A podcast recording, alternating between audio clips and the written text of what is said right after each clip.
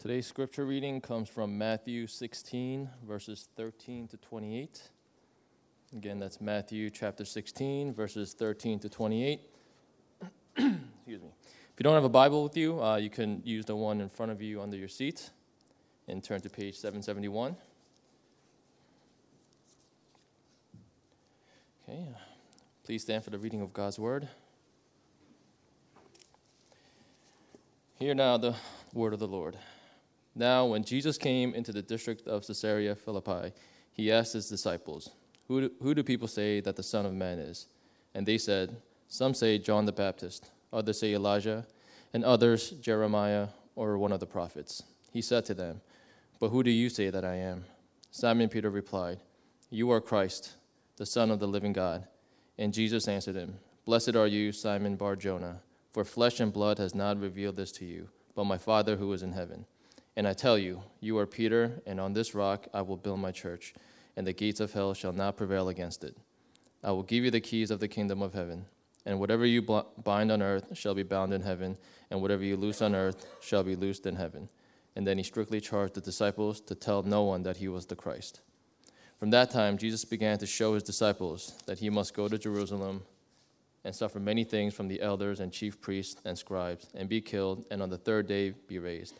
And Peter took him aside and began to rebuke him, saying, Far be from you, Lord, this shall never happen to you. But he turned and said to Peter, Get behind me, Satan, you are a hindrance to me, for you are not setting your mind on the things of God, but on the things of man.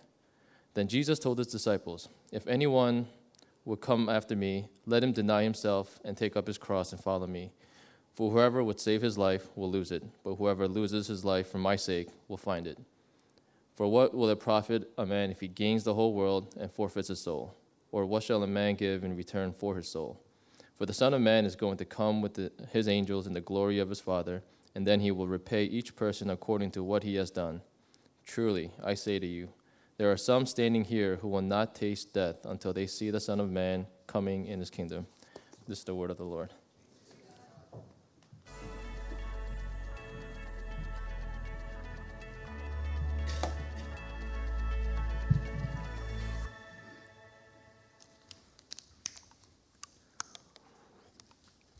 Good morning. Uh, we're going to get small, smaller groups started soon, and I'm very excited that we can do this with our church. If you haven't signed up already, I encourage you to do so, and we'll get going by next week. Let's pray before we begin. Almighty God, in you are hidden all the treasures of wisdom and knowledge. Open our eyes that we may see the wonders of your word, and give us grace that we may clearly understand and follow the way of your wisdom. We do not live by bread alone, but by every word that comes from your mouth. Make us hunger for this heavenly food, that it may nourish us today in the ways of eternal life, that we may feast on Jesus Christ, the bread of heaven. And aid your servant in bringing forth the word of God, that he may glorify you, and aid your people to hear these words of life as they are the words of God. In the name of Jesus Christ, amen. Uh, this is a dense passage. And usually, when we come across those passages, I just go straight into it. And I hope you'll see why as we progress in today's passage. Verse 13 says Now, when Jesus came into the district of Caesarea Philippi, he asked his disciples, Who do people say that the Son of Man is? And Jesus leaves the Pharisees and Sadducees, as we saw last week, and takes his disciples into Gentile territory. It's like a retreat like the ladies had last weekend. I heard the ladies had an awesome retreat last weekend, but in a similar fashion, Jesus takes his disciples to a distant place, Caesarea Philippi, which is Gentile land. And the topic of this retreat, or the topic of reflection, was Who do people say the Son of Man is? Who do people say the Son of Man is? Son of Man is a designation that Jesus often gave himself. It didn't have any political connotations, and if you read the book of Daniel, it most definitely had messianic implications. And this is how disciples responded. They said, Some say John the Baptist, others say Elijah, others Jeremiah, or one of the prophets.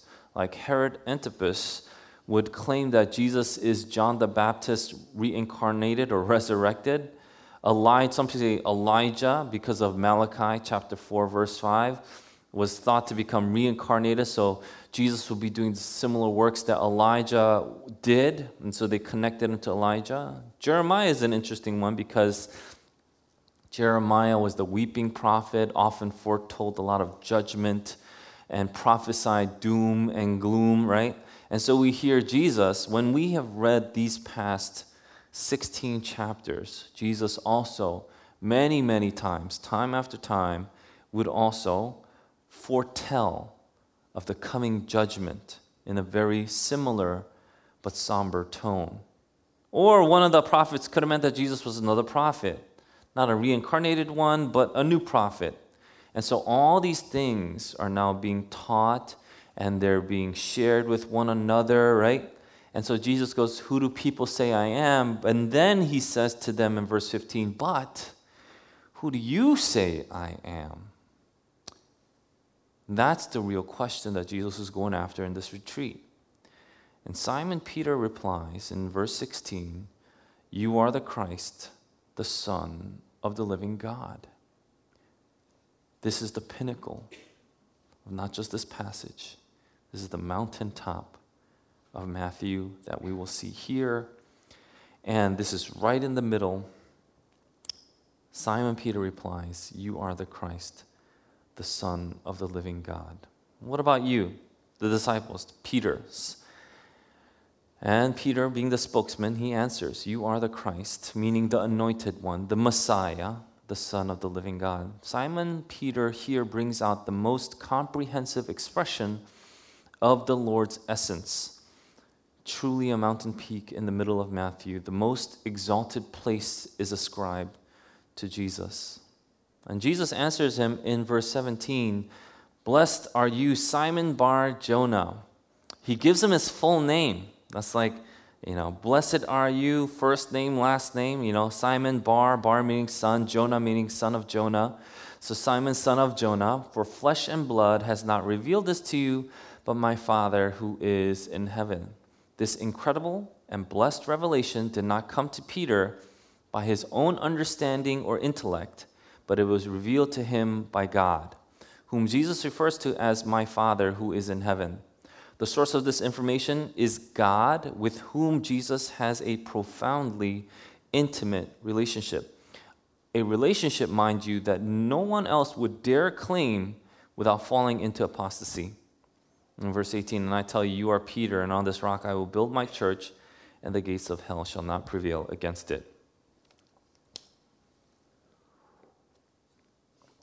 in Matthew and in the Gospels, there are only two mentions of church. And it's translated from the word ecclesia.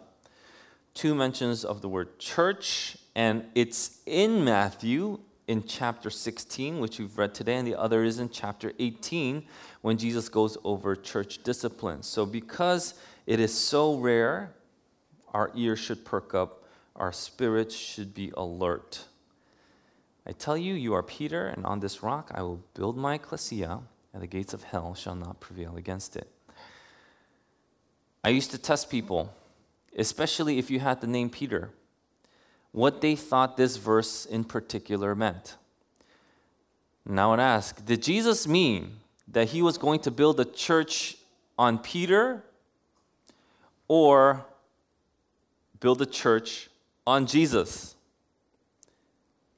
when he goes, You are Peter, and on this rock I will build my church. Did Jesus mean he was going to build a church on Peter or on Jesus? And uh, it's kind of a trick question. I like asking it because historically there have been a plethora of interpretations by scholars. Not only in this verse, but the following verse on the loosing and binding. This, this, whole, this whole passage is so dense and it has so much meaning. There are many, many interpretations throughout history that people have tried to come and hang on to.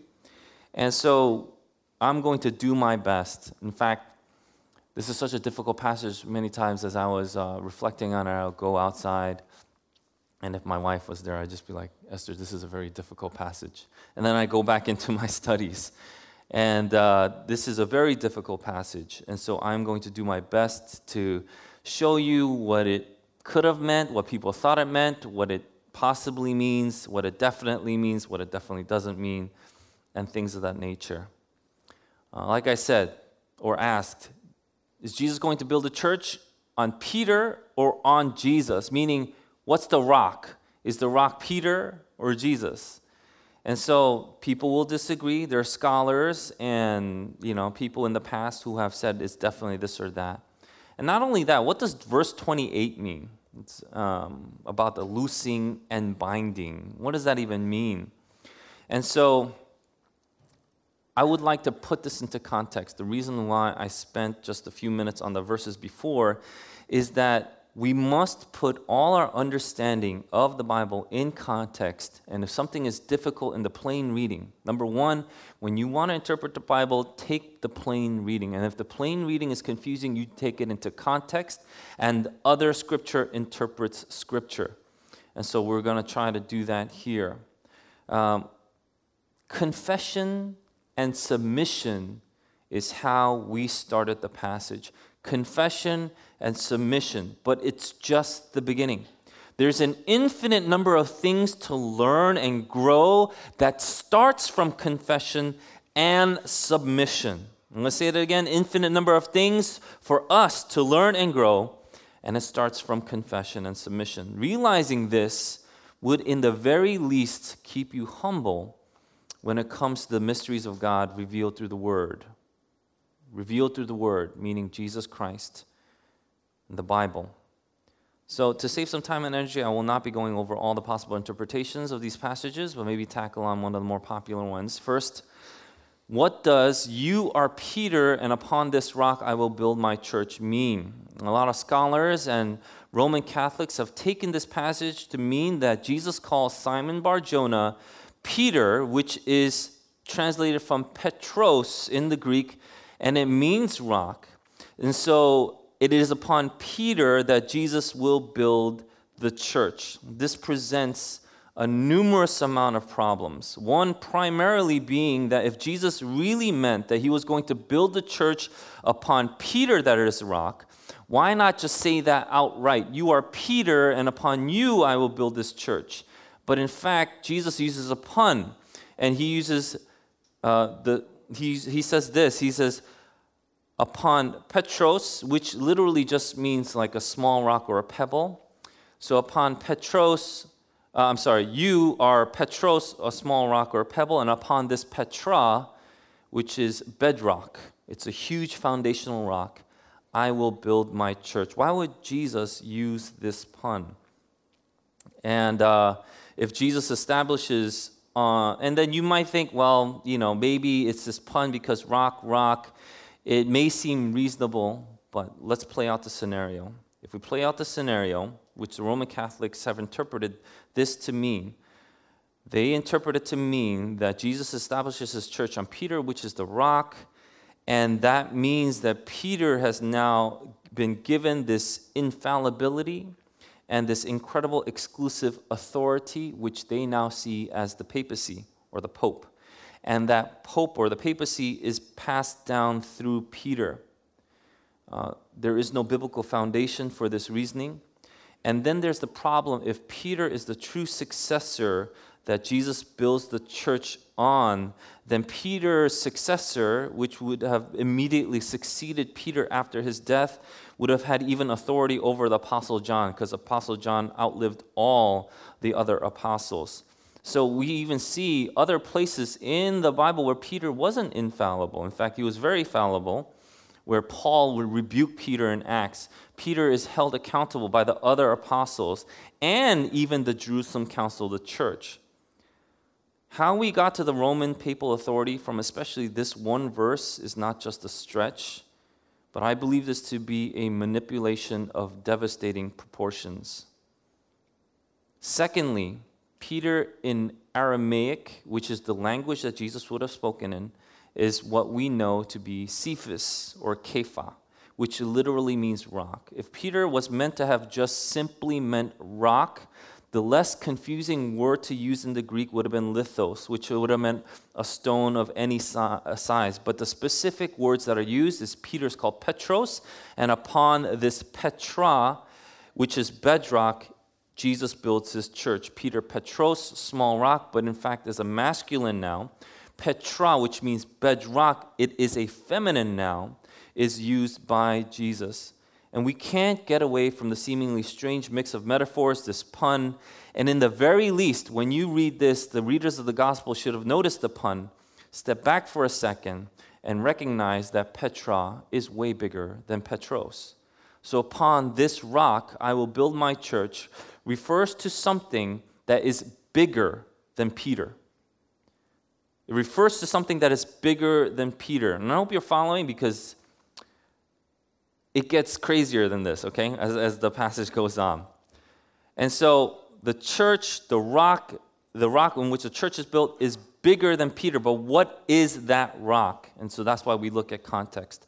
Looking at context, one would see that what immediately preceded this statement was Peter's confession that Jesus is the Messiah, the Son of God. So, yes, the rock is Jesus, but it refers specifically in this passage to the confession and revelation that Jesus is God. So that way, the pun would make sense because the small stone would recognize the immense bedrock by the power of God.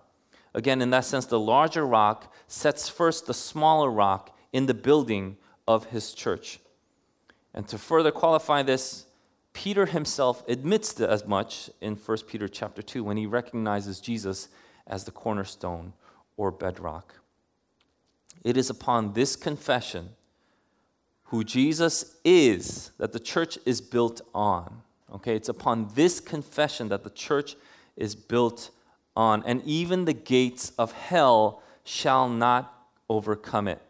And we've gone over what hell, Hades, or Sheol was the land of the dead. And so, if you've been called into the church now, if you have this confession that Jesus Christ is the Messiah, the Son of the living God, then you have been called into the church. You've been called into the ecclesia, meaning you have had this revelation given to you by God, not by your own intellect, by your own understanding. It's been given to you by God, and it's the church that hell or the land of dead will have no claim over.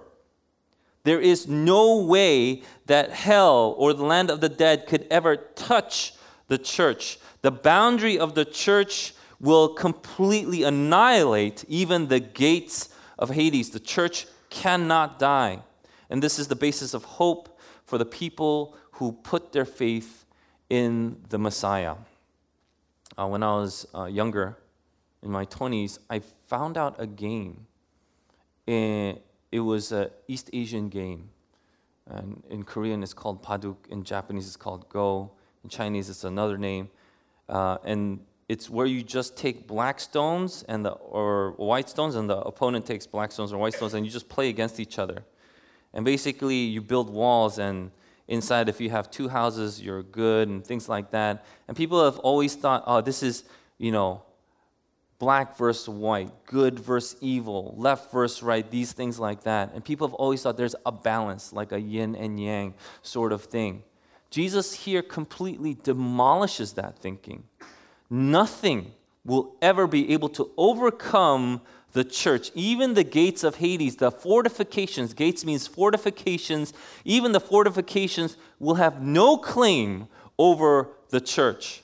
And this is what Jesus is declaring as he builds the church upon the rock, which is the confession that Jesus is the Messiah, the Holy One, the Son of the living God.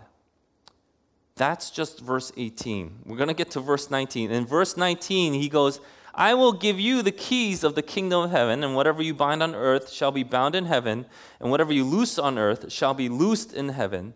Then he strictly charged the disciples to tell no one that he was the Christ. So Jesus gives Peter the keys of the kingdom of heaven. So the big rock gives the smaller rock the keys to the heaven.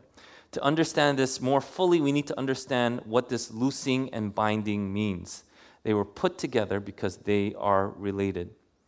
Verse 19 uses something that we know in literary function as the periphrastic future perfect tense. And the way we can read it is literally this way Whatever you bind on earth shall have been bound, and whatever you loose on earth shall have been loosed in heaven. I get that we are now in Greek syntax territory, but it's mainly to show us the impossibility of some of the other interpretations that people have taken in recent history, okay? First, it is not referring to demons. We don't go around binding demons. And if we're binding demons, who's loosening them? These guys, right? What is this chaos and confusion that some people are teaching? There is no reason to even remotely believe that this section is about demons, even and especially when we look at context. Secondly, it's not about things. We don't bind and loose things. Peter is not binding or loosing material things or even laws or customs. Keys are given to people, and the binding and loosing is referring to people. And that's pretty deep. And we're going to see even more of what this means when Jesus uses this exact line in Matthew 18 when he talks about church discipline. Binding and loosing is about people. So the question should be so, in what sense do keys and the binding and loosing relate to people? In Luke 11:52, Jesus pronounces his woes to the teachers of the law and says that they have taken away the key to knowledge. So there is another key that's mentioned, and Jesus goes, You teachers of the law, you've taken away the key to knowledge, failing not only to enter themselves, but they would be hindering other people and preventing other people from entering the kingdom as well. So they take away the key to knowledge. So, this in contrast, Peter, in his right confession of Jesus as the Christ and the Son of the living God, will be given the keys of heaven. We're going to put all these puzzle pieces together. So, just as the false teachers take away the key, Peter, by his proclamation and confession, is being given the keys. Thus, what we are saying is Peter, by proclaiming the good news of the kingdom, the gospel of Jesus Christ, will open the kingdom to many and at the same time shut it against many. This is how the periphrastic future tense makes sense. His binding and loosing is directly related to the proper and right confession of Jesus as the Messiah and Son of the living God, the profession and proclamation of the gospel. It is not Peter who has some kind of direct access to heaven or some authority to bind or loose that heaven has to comply, but it is through the gospel proclaimed that we see this binding and loosing fulfilled. So, does this promise apply to Peter only? To the other disciples? To the church? When we look at the general overview of the Gospel of Matthew, we see that Jesus calls his disciples to be fishers of men, to be salt and light in the world, preach the good news of the kingdom, then to the rest of his disciples to make even more disciples to preach the gospel in Matthew chapter 28. It seems as though then, if we understand that in this context, the keys of the kingdoms are confided in the church. And again, especially we'll see this when we get to Matthew 18. Throughout biblical history, we have seen that God uses a small band of people to influence and affect change throughout the world, to proclaim his lordship and to give him glory. Jesus, by mentioning all of this and introducing ecclesia, the church, is now showing us what God intends to do through the church. Jesus ends this part by strictly telling them not to tell anyone he was the Christ. It wasn't because Jesus was afraid and wanted to keep it a secret, but the fuller understanding of the current revelation would come, and until it came, the disciples are not are warned not to spread this incomplete understanding of the messianic revelation. And this is why the next verse happens. So that's why we need to take all of this into context. From that time, Jesus began to show his disciples that he must go to Jerusalem and suffer many things from the elders and chiefs, chief priests and scribes, and be killed, and on the third day be raised. This revelation that Jesus is the Messiah, the Son of the living God, meant that Jesus is following the will of God. Jesus, following the will of God, will go to Jerusalem. This is very specific. Will go to Jerusalem, suffer many things from the elders and chief priests and scribes, be killed, and on the third day be raised. These are very specific prophecies that Jesus is now proclaiming. And it's not just very specific, it's very alarming. We know this must have been the case because imagine all of this. Now I'm talking, and I gave you the, the nitty gritty of what the loosing and binding and what the rock is, but what's behind, what's the foundation is that Jesus Christ is the Messiah. He's the guy that we've been waiting for. He's the, the, the, the king, and, and through him, the kingdom is coming. That's an exciting thing. And this has been revealed to Peter, and he's excited. The disciples are excited. We are disciples of the king. But following this revelation, Jesus goes, Don't tell anybody this. And then a further teaching continues from Jesus. He's going to go to Jerusalem, suffer many things, be killed, and the third day raised again. It's very specific, but I hope that you can see it's very alarming. And we know this would have been the case because Peter, who has this incredible revelation, and he was complimented by such a rare accolade, Simon Bar Jonah. This guy, he takes Jesus aside and starts to rebuke him. A rebuke is a strong denunciation, a harsh reprimand. And how does G- uh, Peter begin to rebuke? He goes, Far be it from you, Lord. Far be it from you in the Greek is also translated as God forbid or no in the strongest sense. This will never happen to you. If we did it in English today's language, the way we speak, it would be no, no, no, no, no, no, no, no, no, no. That's how that's how emphatic our no's would be. When Jesus starts saying this, Peter takes him aside, goes, no, no, no, no, no, no way.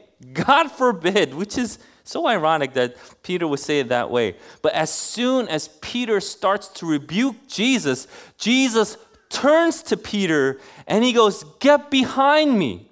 And people are like, Get behind me must have been like, uh, Peter, you are a disciple. You don't lead me. Get back in line until you read the next like word. It says, Get behind me, Satan. It couldn't have been get back into place because of that last word. Get behind me, Satan. This is reminiscent of Matthew chapter 4 when Jesus would say to Satan, Be gone, Satan. When did he say that? When Satan wanted Jesus to worship him. A request that was so beyond the pale that Jesus would have to exclaim for Satan to be gone. What is similar about what Peter just said and what Satan did before? Before Jesus says, Begone to Satan, Satan offers Jesus kingship, but kingship without suffering. Suffering that was willed by God. In the same way, Peter does the same by adopting these messianic views of conquest and eliminating the idea of suffering. This is the world's way. Victory without suffering. And this way of viewing victory was a stumbling block to Jesus. And he emphatically commands Peter to get out of his way, calling him Satan in the process. So, was that mean? Was that uncalled for? And people who don't understand the force of Peter's statement won't understand the weight of Jesus' response. And be- because people don't see it, we see and hear of interpretations that are not consistent with the plain language of the Bible. Like I've heard this Jesus wasn't really looking at Peter when he turned, he was looking beyond Peter at Satan. So get behind me, Satan. He was like looking through Peter. Where in the Bible does it say that? Doesn't it say that he turns to Peter, not turns to Satan who was behind Peter? And people will finagle whatever they can from the Bible, what the Bible clearly teaches, so that they could put their minds at ease, so they can ultimately what? So that we can ultimately live the way we want, claiming this is what the Bible is saying. This is extremely dangerous, and I would highly caution you from doing something similar. Right before Peter is a rock that Jesus is setting up as he builds the church, and now he's another rock. What kind of rock? A stumbling block or a scandalon or it's translated, it could be translated as trap. Scandalon is where we get the word scandal. Why is that? And Jesus goes on to explain why. Why is the rebuke of Peter's rebuke so harsh? Because he was in setting the mind of the things of God, but rather the things of man, which is in effect the things of Satan. There is a fascinating juxtaposition that Matthew shows that at one point you can be commended and blessed by God, and the flip side be called Satan.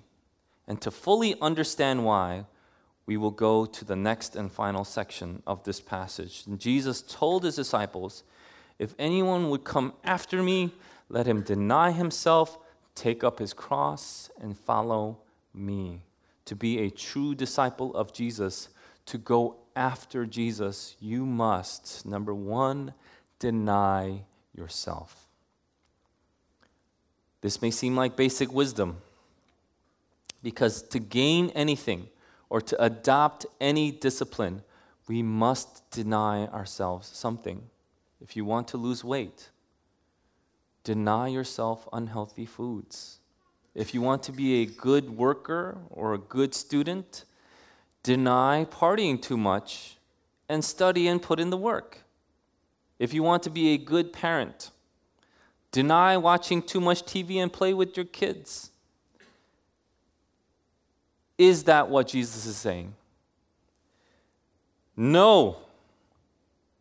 These are things that raise the self. We are proud of having healthy bodies. We are proud of getting good grades or doing a good job on our projects. We are proud of being good parents. This is not what Jesus is talking about. In fact, it only goes beyond that, it not only goes beyond that, but he is demanding everything that you are proud of. Anything that you would make you proud, you deny it. Jesus isn't talking about denying yourself something.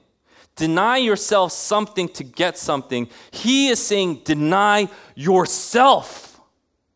To deny yourself is to renounce yourself. This isn't anything new, uh, but the constant theme that we've seen in Matthew is that and the disciples would have heard this many times. It's just that they weren't doing it.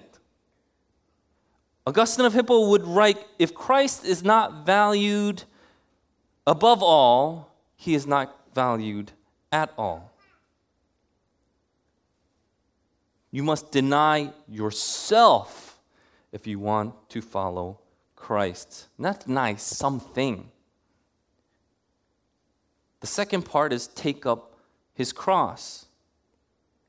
Suffering is a guarantee in this life. These aren't just minor discomforts. Jesus' listeners knew exactly what the cross meant. It wasn't just a metaphor. However, we are taught that you will either suffer because of your own sins or suffer because of Christ. Peter knows this in 1 Peter chapter 4 verse 12 he goes beloved do not be surprised at the fiery trial when it comes upon you to test you as though something strange were happening to you. But rejoice insofar as you share Christ's sufferings that you may also rejoice and be glad when his glory is revealed. If you are insulted for the name of Christ you are blessed because the spirit of glory and of God rests upon you but he continues, But let none of you suffer as a meddler or a thief or murderer or evildoer.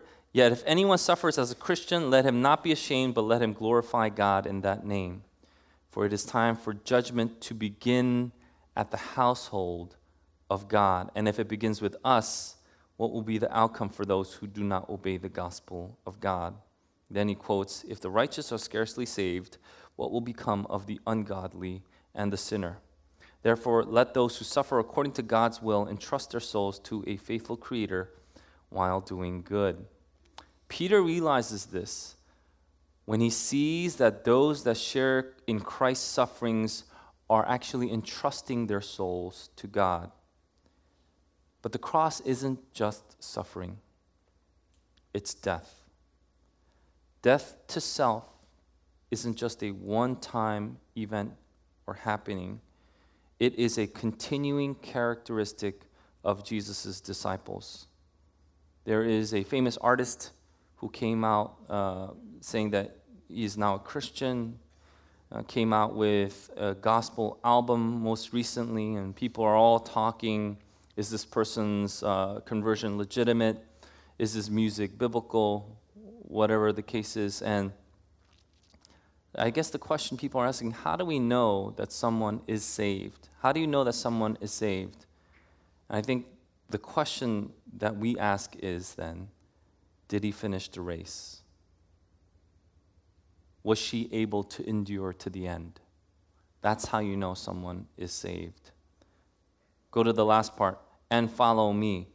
Following so- someone meant that you are a disciple of that teacher. It meant that you will do what the teacher does. It's a continuous imperative, and you will continue to follow him all the way. In Luke, Jesus literally says, Take up his cross daily. I've heard someone try to put it in this way where you see that life is tough without Jesus. And this is what he said what have you got to lose? So why don't you give your life to Jesus? You'll be happier, more at ease this way. Life sucks right now, right? Jesus is a better way. This kind of teaching is not only dangerous, but it's false. Jesus never says that his ways are easier than the world's. Never. He says that one way leads to death and one way leads to life, and he shows us which way leads to life. Wait, wait. Uh, isn't the path that Jesus walks a more joyful and happier one? Absolutely, it is. There is no other path more joyful and full of God's peace. But at the same time, what we are being shown in the wor- word is there is no path more difficult and narrow. The deceit of the world is that ease equals happiness, but it is not. True happiness is found in God, and He shows us how through His Son Jesus. We have an idol, and that is comfort and ease. We get excited when things come to us at ease. I'm one of them. I would like to think of myself as, you know, someone who can traverse the wilds and be in the woods I don't like going to the backyard. I'm like, there are ticks. I'm not going to the backyard, let alone camping. We like ease. And I'm like, I like being a city boy. I like going home, and I like having a recliner where I push a button and it goes, mm, and then I can turn on any kind of streaming device Hulu, Netflix, Amazon Prime. There's so many now. It's like, I like this show and this, I like this show and this, and just give it like five hours and go away. We love ease. We want ease, and we have elevated ease to an idol. It is not God. That's the deceit of the world. Just because we have these things, we think we have happiness, but it is not. The Bible and Jesus our Lord is showing us that true happiness isn't found in ease, it's found in Him through His Son, Jesus. And he goes on to further qualify in verse 25 for whoever would save his life. If you want this ease, you want to live a long, comfortable life, you want to be healthy, you want to do all these things, and you do all these things to gain it, you will lose it. But whoever loses his life for my sake will find it. For what will it profit a man if he gains the whole world and forfeits his soul? What shall a man give in return for a soul? Jesus inserts reasoning for his disciples to understand why this is so, but first starts off with this paradox. If you try to save your life, you will lose it, but if you lose your life for Jesus' sake, you will find it.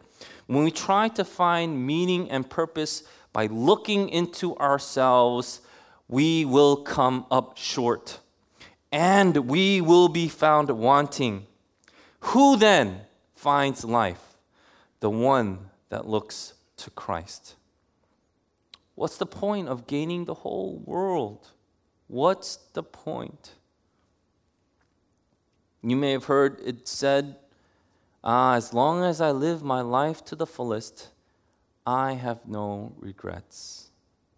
You may have heard people say some kind of paraphrasing of this or something similar. As long as I live my life to the fullest, I have no regrets. This is a vociferous cry of outrage at the Creator. You just don't know it. It is a blatant rebellion against the one who gave you a specific purpose. It is an outright denial of reality and a claim that you get to dictate life on your own terms. So that's why Jesus is rhetorically asking, but asking so that we are able to see this. What if you gain the whole world? What, would you be able to trade that in for your soul? If you gain everything in the world, could you then trade that for your soul? You will not be able to let alone come under, even if you had so much wealth and riches, you would not be able to. In the Bible, there are people who have come really close to this, if not all the way. Were they able to save themselves from God? Nebuchadnezzar, he was able to claim that he ruled the entire world. He built the hanging gardens of Babylon, which we now know as one of the seven, one of the seven ancient wonders of the world. But was he able to save himself? What about Pharaoh of ancient Egypt? To this day, there are pyramids, and to this day, the pyramids baffle scientists and other brilliant minds. And now people say there is no way with the technology they had, with the understanding they had back in ancient Egypt, that they could have built these magnificent structures. So now people just don't know how. They're like, and we see, I, I, I see documentaries. Could it have been aliens? Aliens. That's the answer. Aliens must have helped them because there's no way Pharaoh, who was the king and ruler over what is possibly the greatest kingdom to have ever come across this earth in all its history, was he able to save himself from God's wrath? We just read the catechism. Was he able to save himself from God? This kingdom that was so advanced, so much greater than any other of the nations that surrounded them, no one could have even fathomed their demise, as well as Babylon too. And yet, even Babylon, two centuries before Babylon fell, Isaiah prophesies its demise. Judgment is sure.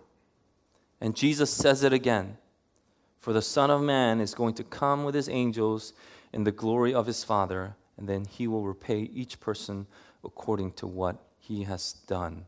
Truly, I say to you, there are some standing here who will not taste death until they see the Son of Man coming in his kingdom. This isn't a statement of comfort, it's a statement of judgment. What can you offer God when he comes in judgment? It's not if, it's when. And with every proclamation, Jesus' kingdom is a step closer. But Jesus shows us a way. And in John, it's made even clearer when Jesus says that He is the way, the truth, and the life. No one goes to the Father except through Him. The truth of the matter is, even if you gain, look, we're trying so hard to gain so much in this world, but to what point are you trying so hard? What is that going to gain you? Will you be able to buy back your soul? We cannot offer him anything. But Jesus Christ has paved the way for us. And if we are to follow him, what we are saying, we're going to cling on to him because there's no other way. And this is what Jesus commands his disciples deny ourselves, take up the cross, and follow him. Deny yourself, take up the cross, and follow him. This is such a difficult command. Can you do it? Can you do it? Immediately when we turn away from this, it's going to be one of those, at least one of those three things that I said. You're going to think, deny myself is to deny unhealthy foods and I could be healthy. That's what's going to make me happy. Or I'm going to deny myself a little bit of pleasure so I could be a better parent. That's what's going to make me happy. I'm going to deny myself a little bit of party time so I can work or study a little bit more. That's going to make me happy. And then that cycle goes. We fall deeper and deeper into the deceit. We think that this is the way and it's not because, in the end, can it buy back your soul? Jesus says, Deny yourself, take up the cross, and follow him. This is so difficult. Uh, to be honest, this is the stuff that I just keeps me up at night, and I'm praying and I'm praying. Just as we prayed before in the beginning of this passage, God, it's up to you to open the eyes and ears of our heart so that we are able to understand this, but able to also do this. How can we understand this and how can we do this? Because if you do not do this, you will not be following Jesus. How can we be sure that we will be able to do this? And the scriptures give us this we look to Jesus. Look to Jesus. He is the founder and perfecter of our faith, who for the joy that was set before him endured the cross, despising the shame, and is seated at the right hand of the throne of God. That's Hebrews chapter 12, verse 2. May I continue to read more? Consider him Jesus, who endured from sinners such hostility against himself, so that you may not grow weary and faint hearted. Consider him so you will not grow weary in this race, in this journey. Can I read more? In verse 4, it says, In your struggle against sin, you have not yet resisted to the point of shedding your blood. Can I read more? And in verse 5, it says, And you have completely forgotten this word of encouragement that addresses you as a father addresses his sons. It says, My son, do not make light of the Lord's discipline, and do not lose heart when he rebukes you because the Lord disciplines the one he loves and he chastens everyone he accepts as his son. This is the encouragement that we have that we can follow Christ, even though it may seem impossibly difficult and hard. And when we even think about it, how can you fathom taking up the cross and following him? Taking up the cross I get upset if my recliner like malfunctions for a second. It's like, why isn't this thing moving back fast enough? I need to rest. Taking up the cross, how can we do that? By looking at his word and holding his promises dear and true and walking in that faith. Jesus has led the way for us so that we can be his child. Consider him Consider him. Look at him. He's the one that endured this terrible, terrible, terrible journey, but endured the cross, it says, despising the shame, because there was a joy set before him. That's why we could do the same. That's why we are able to do the same. This is impossible in the world's eyes. Impossible. It is only possible by the power of God, by the power of His Holy Spirit. It is only possible if you have the Word revealed to you and revealed to you in a manner which it revealed to Peter so that we can confess and proclaim, My Lord is Jesus. He is the Messiah, the Son of the living God. And now I deny myself, I take up the cross and follow him there is great joy and not just this recognition, but now seeing that God is the one that will empower us.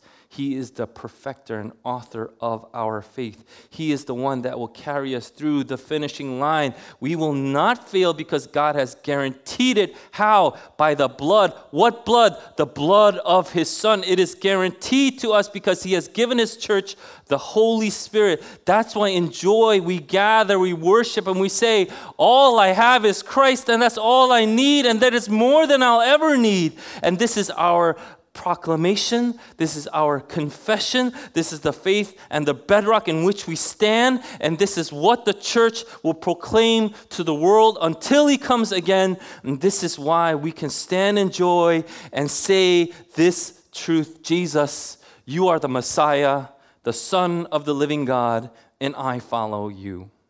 Let's pray.